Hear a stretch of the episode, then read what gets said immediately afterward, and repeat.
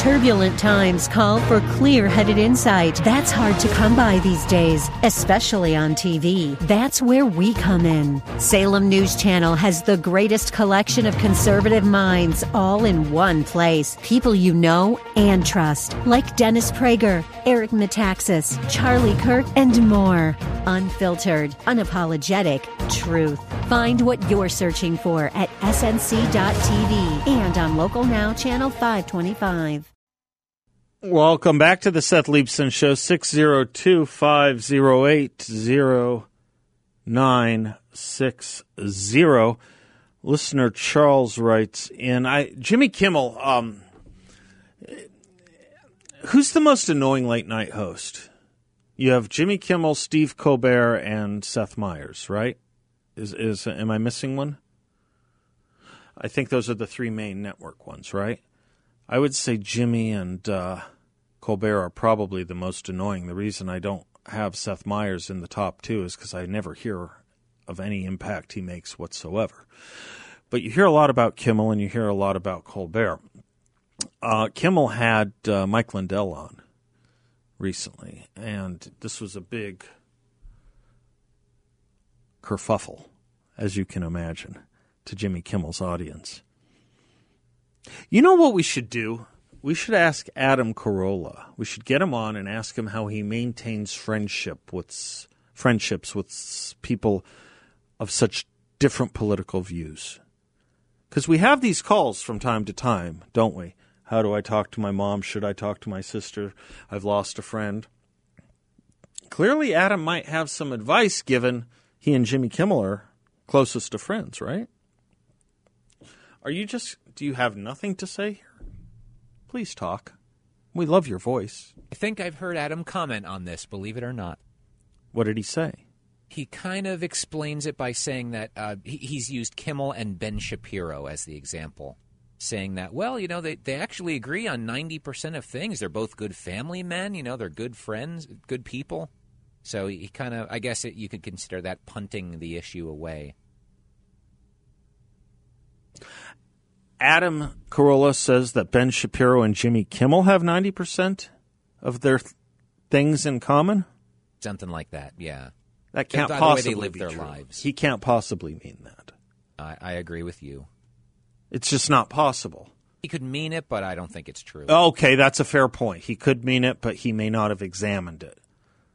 they have best to totally different views on everything meaningful, including life, beginning and ending. All right, well, in any event, um, listener Charles picked up on the kerfuffle Jimmy Kimmel's audience caused for him by hosting Mike Lindell, a known conservative. He wrote this letter. We'll see if it gets published. He's always kind to share it with us first. To hear the critics talk about how bad it was for Jimmy Kimmel to invite My Pillow's Mike Lindell on is as big a laugh as their plea for diversity.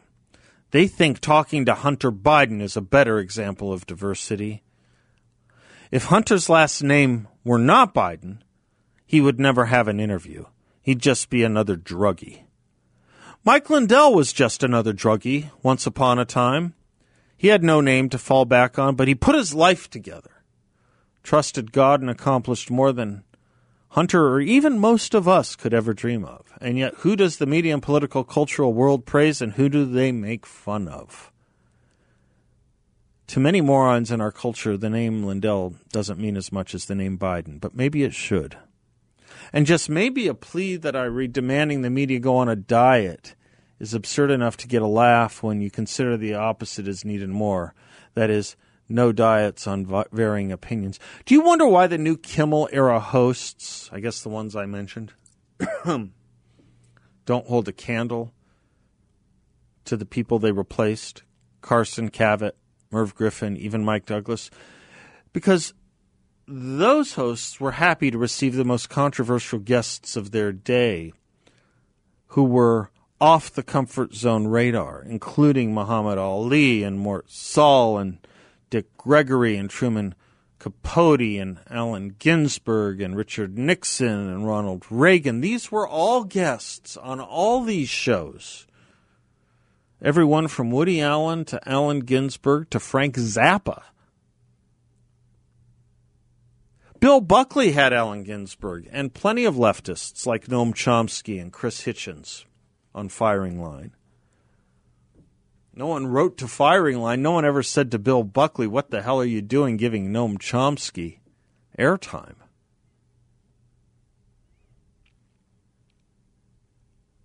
Anyway, thank you, Charles, uh, for that. I appreciate that little um, history lesson. It's important.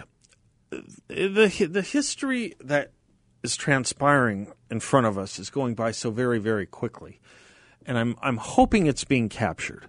I'm hoping what's going on in this country, in this world, is being captured. And it's hard. I understand it's hard because they throw so much at us at such a rapid rate. It's like a Gatling gun. It's like we're on a tennis court with the tennis ball machine gone wild. It's spitting tennis balls at us, it's spitting crises and contretemps at us at a rate that could only be described as a frenzy. It's just impossible to have calm it's impossible to stay on top of things, and it's impossible to know what today's rules are given tomorrow's sensibilities and yesterday's acceptance. It really is. And in some respects, I've always thought that it was deliberate. In some respects, I always thought that this crisis industrial complex we live in is one that was created and architect- architectured by design, built by design as an effort to constantly keep us off focus, to constantly distract us. Remember in that story by Kurt Vonnegut, Harrison Bergeron, that there was a society in its quest for equality, it put bags on the heads of the beautiful and implanted sensors in the brains of the smart so that it could, on a routine basis, scatter their thoughts so they couldn't have independent thoughts or intellectual pursuits or concentrate so that they could have no what used to be called peace of mind. That was the tyranny then. That was the tyranny in the dystopia Kurt Vonnegut worried about. And I almost think it's here now. I almost think it's here now. They haven't, don't get me wrong, I'm not putting tinfoil over my windows. They haven't implanted our heads with sensors. They don't need to. They don't need to. They've enveloped us, surrounded us in a world that we can't really recede from. In a world of crisis, we can't really recede from. We can turn off the TV over the weekends. It's hard. We can do it, but it's hard. We can turn off our internet and computers. It's hard. It's hard, especially when the quest is to get more internet into the hands of more people, particularly access for children who want to learn, because it is a great learning tool as well as a great danger in many respects. But in any event, in any event, you can't really escape it anymore.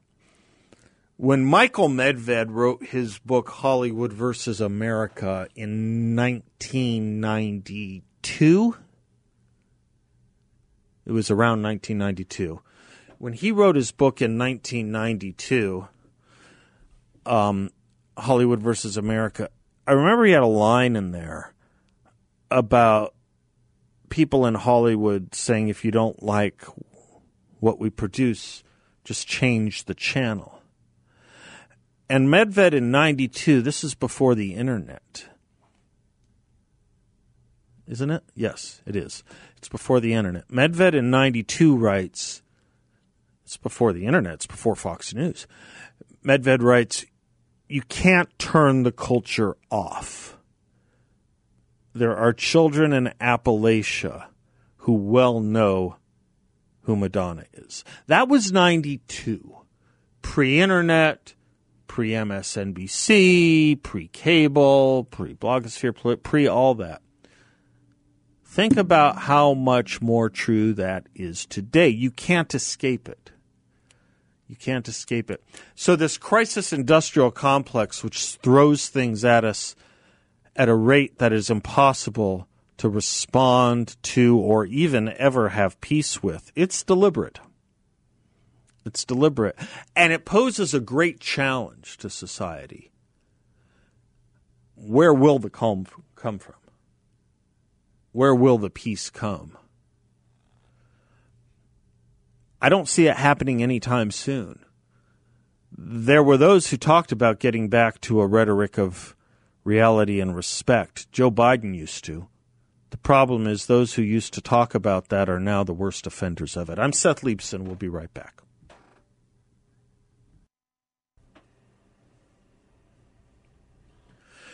Ah, yes, the Escape, the Pina Colada song, reminding Congressman David Schweikert of his salad days in uh, Studio 54. Oh. How are you, David Schweikert? Yeah, yeah. Well, first of all, I want to make it clear I don't drink, never been intoxicated, but seriously thinking of taking it up right now.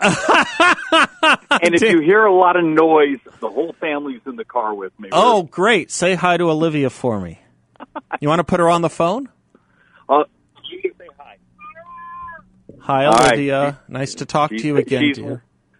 The tough part is when they wave at the phone. You know, you realize there's a little disconnect. yeah, yeah. How old's Olivia now, David? She's five. Oh, wow. Wow. David Schweikert, let me give you a proper introduction. Representing the don't, sixth. Don't do that. Don't do that. Representing the sixth district of Arizona. You got a lot on your hands going on there in Washington, D.C., David. Let me ask you this. What's the sense of uh, your constituency, I guess that would include uh, people like me and a lot of our audience, what's the sense you're hearing about social media and needs for regulation given their continual violations of notions of freedom of speech for people like the President of the United States? What, what shocks me is it comes up as a discussion with activists, okay. those who are paying attention. Yeah. For the vast majority of others.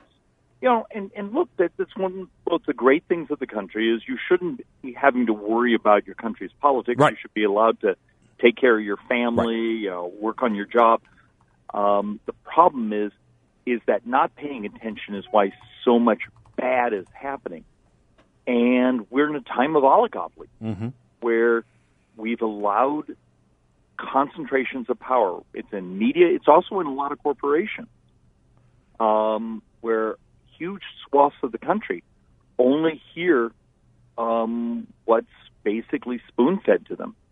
And, and it's worse than that. It, it, you also have to take a step and understand for many people, if you get your news from the internet, mm-hmm. you, you read it on your phone, that news you're getting has been designed for you to, as reaffirmation for you you're not getting news. You're basically getting things that tell you what you want to hear. Mm-hmm.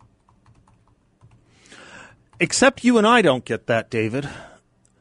I well, mean, I mean that. I mean that seriously. Conservatives don't have the luxury of not seeing what we don't want to see, and we are curious what the other intellectually curious what the other side actually believes is. Yeah, the left doesn't know what you stand for, David. They would be shocked if you nor, if you went to Reed College and gave a talk. They would be shocked by you. Oh, uh, I've had fascinating. Remember, I love speaking on university campuses, uh-huh. and I've done a lot of that. But what I typically do is talk about technology as technology being the disruptor on healthcare, on environment, and then the stereotypes don't feeling.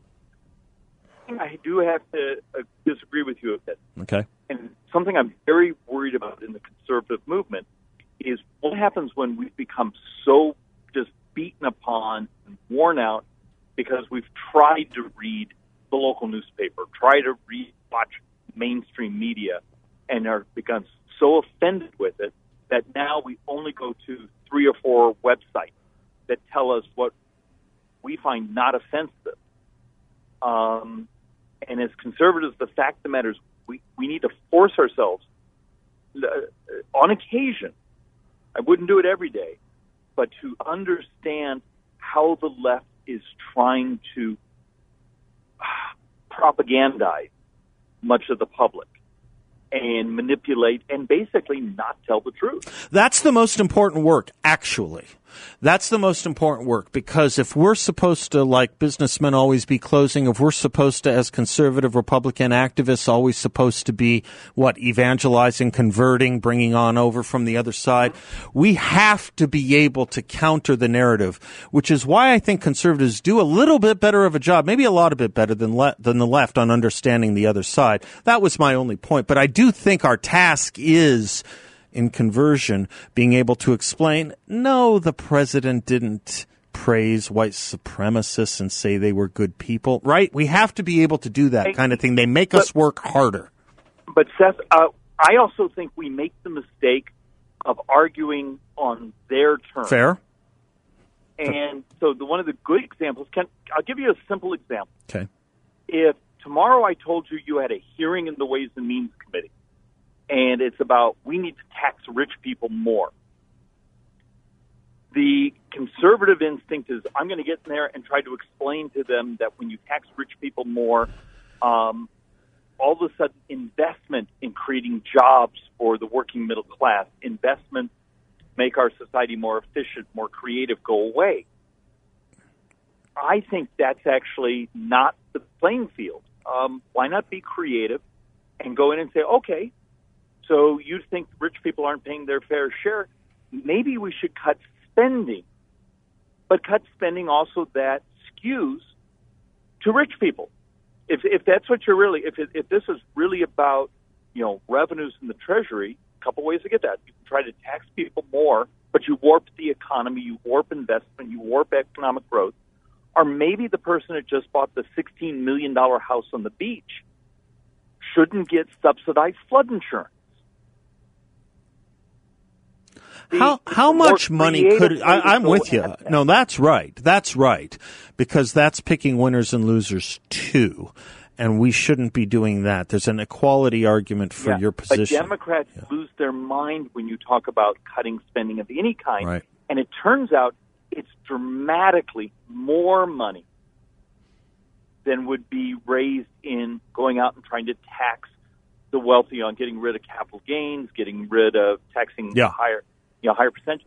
Um, Manhattan Institute is about to publish a study. It looks like it's a trillion dollars over 10 years. And they didn't even go to things like flood insurance or those things, just some of the cores out there and think, look, people who are in that top, you know, 1%, or 1% or one tenth, 1%, do they really need all these other subsidies? So you, you tax them on one hand and then give them all these benefits. And a classic one we're arguing about right now is state and local tax deductibility. Mm-hmm. Well, it turns out the top 1% gets like 60% of the entire tax deduction. Well, see, I think a study like that would be great. I was just going to ask you too. Can we find out what a detailed analysis could bring in? And would you would you do me a favor if you if you remember, David? Um, could you have Grace or someone in your office send me that study when it comes sure. out? I'd love to read Brian, it. Brian Riedl. Yeah, Brian Riedl. He's great. Yeah, he's been around yeah, forever. A matter of fact, if you actually watch my website or get my newsletter, you'll see he and I just did a one hour sort of podcast. Oh, good on this very subject. Oh, good. So good. Yeah, he's the actually he knows more about the budget than David Stockman. Yeah, perfect. Oh yeah, he is yeah, brilliant. He's our guy. Well, you're my guy, David. Thank you, sir, always for checking in, even if it's a few minutes late. You're worth the wait, sir. I'm sorry about that, dude. But you know, I love you to death, but family I, still comes. First. I understand, and, and I you know it's hard to compete with Olivia. Hungry. I would never compete with Olivia. I never would. All right, but take Olivia. me on a road trip sometime. We'll have fun. All right, uh, goodbye. All right, Schweikert. We'll talk to you soon.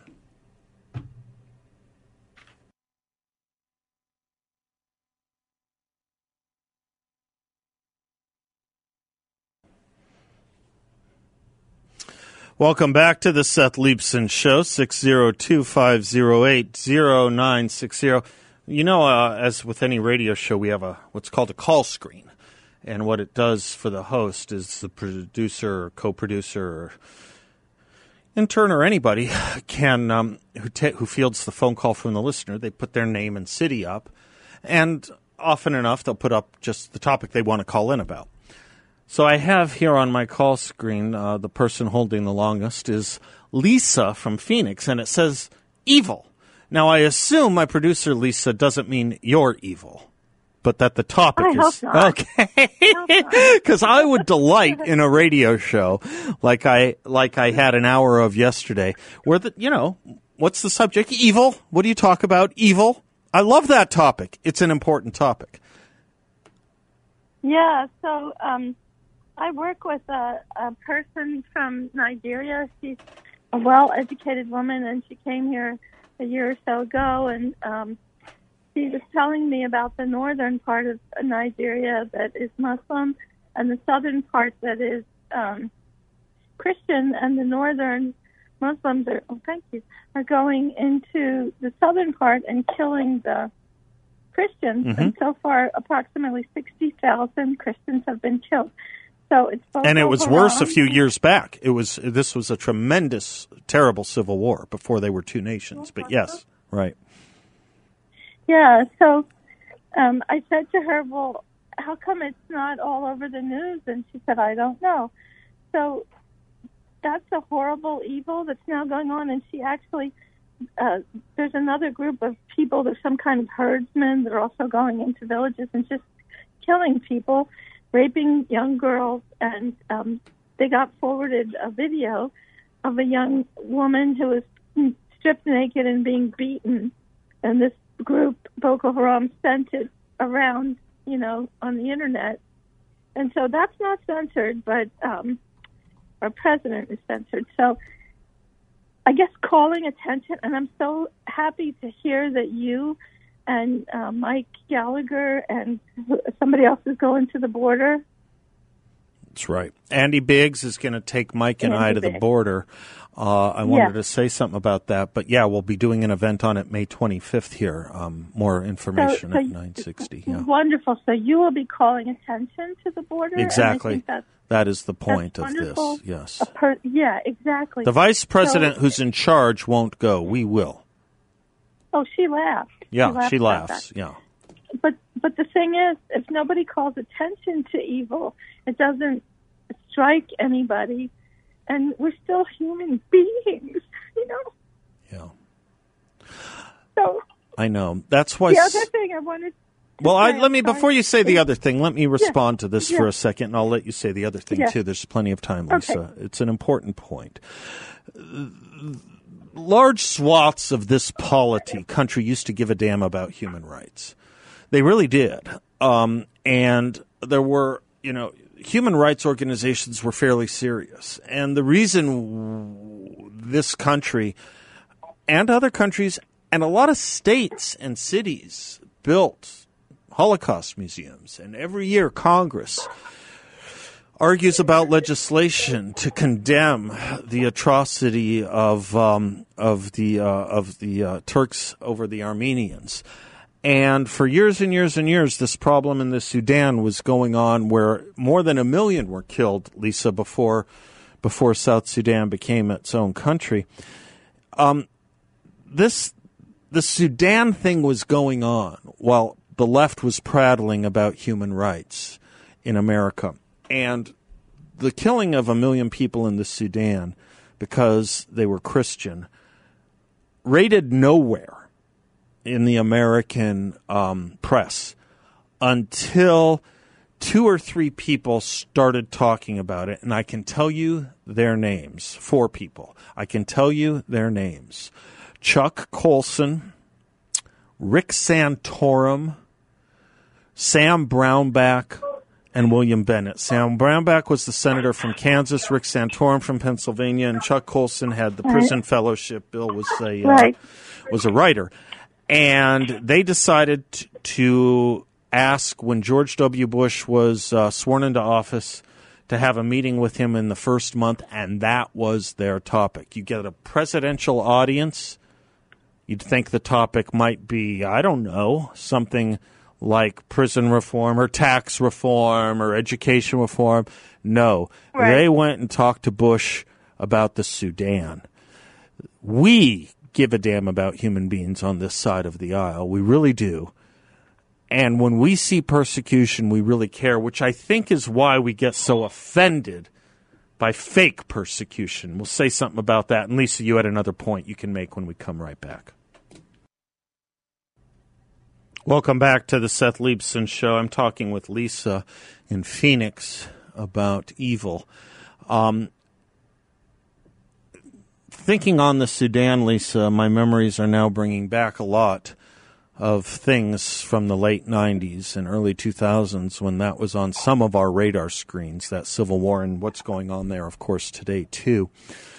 And when I told you who really made this a national issue um, four white men, it was quite shaming to Al Sharpton and Jesse Jackson, but they were shamed into taking up the Sudan issue. They were hesitant. You can imagine why. Uh, it would. It was. Yeah. It was. Yeah, you can imagine why, and and we'll leave that alone. But you said you had another point, hun. Well, I was talking to um, my nurse today, and she was lamenting that um, Amazon didn't pay any taxes. And I said, "Well, that can't be true." And she said, "Yes, it was true."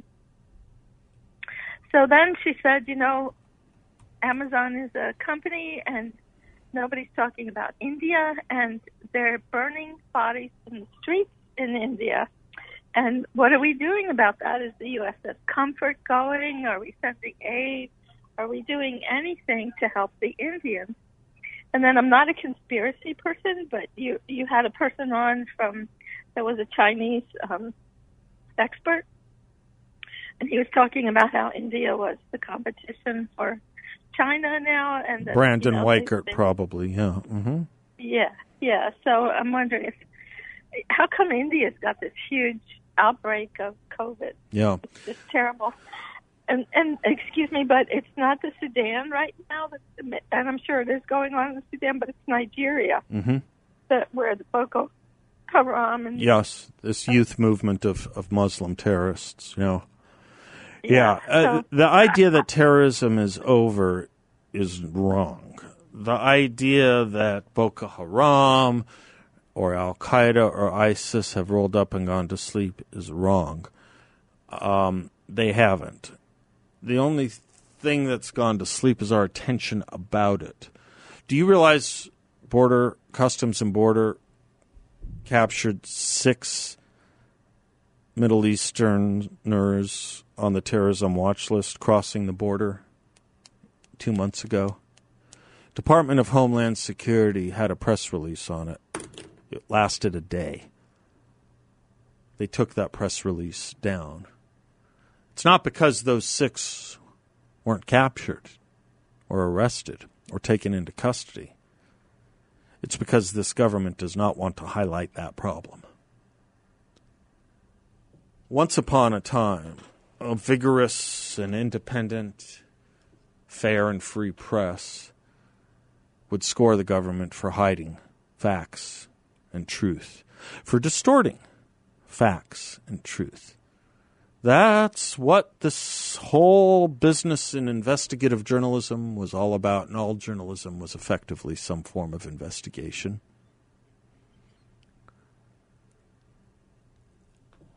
And now we come to a point where the journalists collude with the government. Collude with the government to promulgate a storyline. There's no independent journalism in the mainstream anymore. They work with the government. A good example of that is their continued use of what they call anonymous sources. They use this government's anonymous sources to attack people who are Republicans, whether they are former presidents or current congressmen. What the hell ever happened to the Matt Gaetz investigation? What was all that about, by the way? That whole story was based on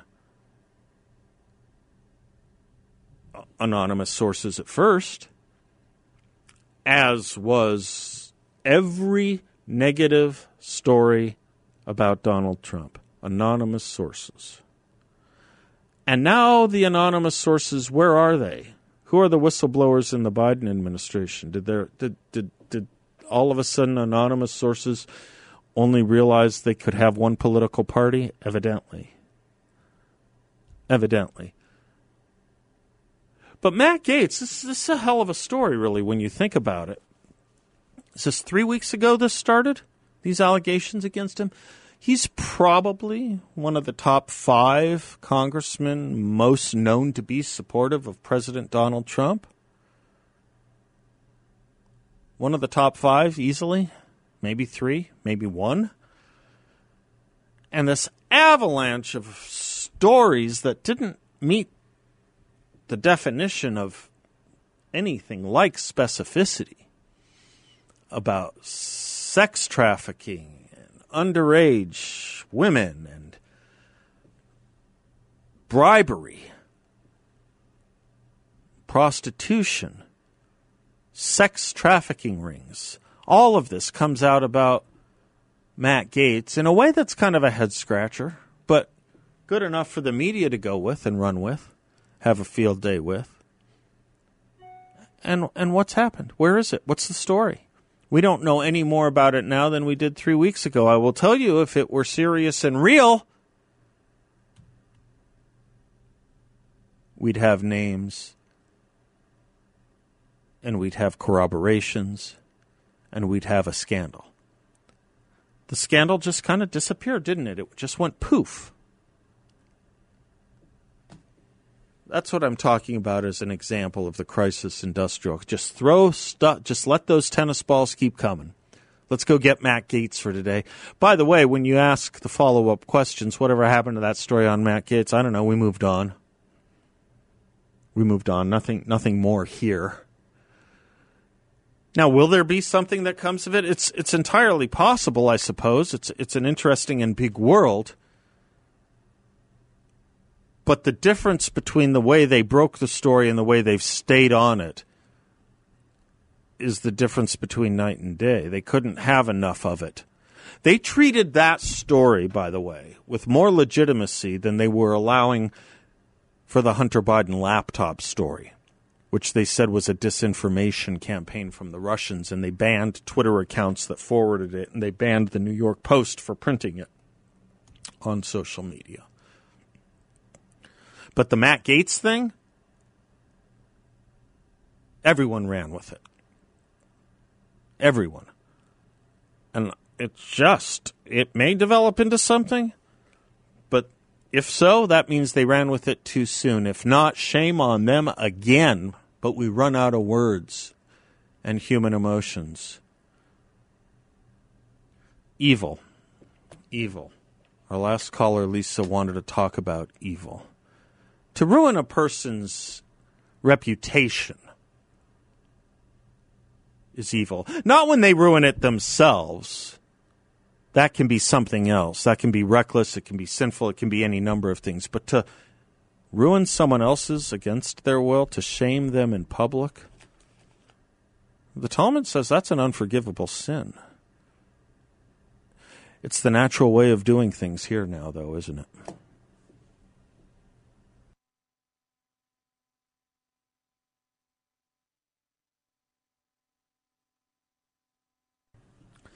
My friends at Trades Unlimited are your roofing experts here in the Valley. Anything having to, all your roofing needs, anything having to do with roofs. Right now, they are uh, promoting their work on foam roofs, which help insulate from our extreme Arizona heat, but also insulate your home from noise and most importantly, your home from water leaks. I've gotten to know the folks at Trades Unlimited fairly well. I've been down to their warehouse. I've been down to their offices. These are great people. I really like them. Great people with a great work ethic, great craftsmanship, quality and service. That's what you come to know with Trades Unlimited. That's why they have an A plus rating at the BBB and are closing in on their 30th year of doing business here in the valley. This hot summer sun is perfect for foam recoats. Protect your roof before the foam beneath the coating gets compromised. Don't wait until it's too late. Call my friends at Trades Unlimited at 480 483 1775. That's 483 excuse me, 480-483-1775 or find them online at tradesunlimited.com. That's tradesunlimited.com. Steve's in Tempe. Hi, Steve. Hi, Seth. How are you, man? Uh, doing good, doing good. Yeah, I, I felt bad for Lisa. You know, when, when you were talking to her, I could tell she was really emotional about it, and it, and it is. It, I mean, it gets me emotional too, but in a different way. I mean, the anger factor is just you know, I, I was, my opinion, you were asking where all these investigations are and, and what's going on with them. Uh, my my answer to that is that I think John Durham's taking care of those investigations. Whatever happened to that? Yeah, and yeah, and, and I'm joking, obviously, but I mean, John Durham. I'm I'm beginning to wonder if that guy is even a real person. no. No, seriously. If you're, if you're There's him, one picture of him, right? There's only one I, picture. Yeah. yeah, he's got he's got that you know hardcore looking yeah. beard. Is there a pipe? It's the beard and pipe and hat, right? There's that yeah. one picture oh, I, of him. Yeah. I know. Can we get a proof of life on John Durham, please? It won't matter yeah. anymore, Steve. I just assume uh, it's stuff. At this point, I got to tell you, I'm probably happier if the report doesn't come out. It'll probably just tick me off when it does. I know. I know. Just wrap but, it up and call it no contest. Just be done. Let's move on. I'm so I am so over that. I mean, that was just so overhyped. It was. Expectations it was. set way too high and obvious government doldrums took over. I, that was my short segment, Steve. If you got more, can I ask you to hold and we'll come back to you? I do have a guest, but you're welcome to stay on or call back, as everyone else is. 602 508 0960. I want to talk about why the um, administration's uh, proposed uh, pro- proposed legislation would actually weaken American families. When we come back, we will do so with Lindsey Burke from the Heritage Foundation. Be right back.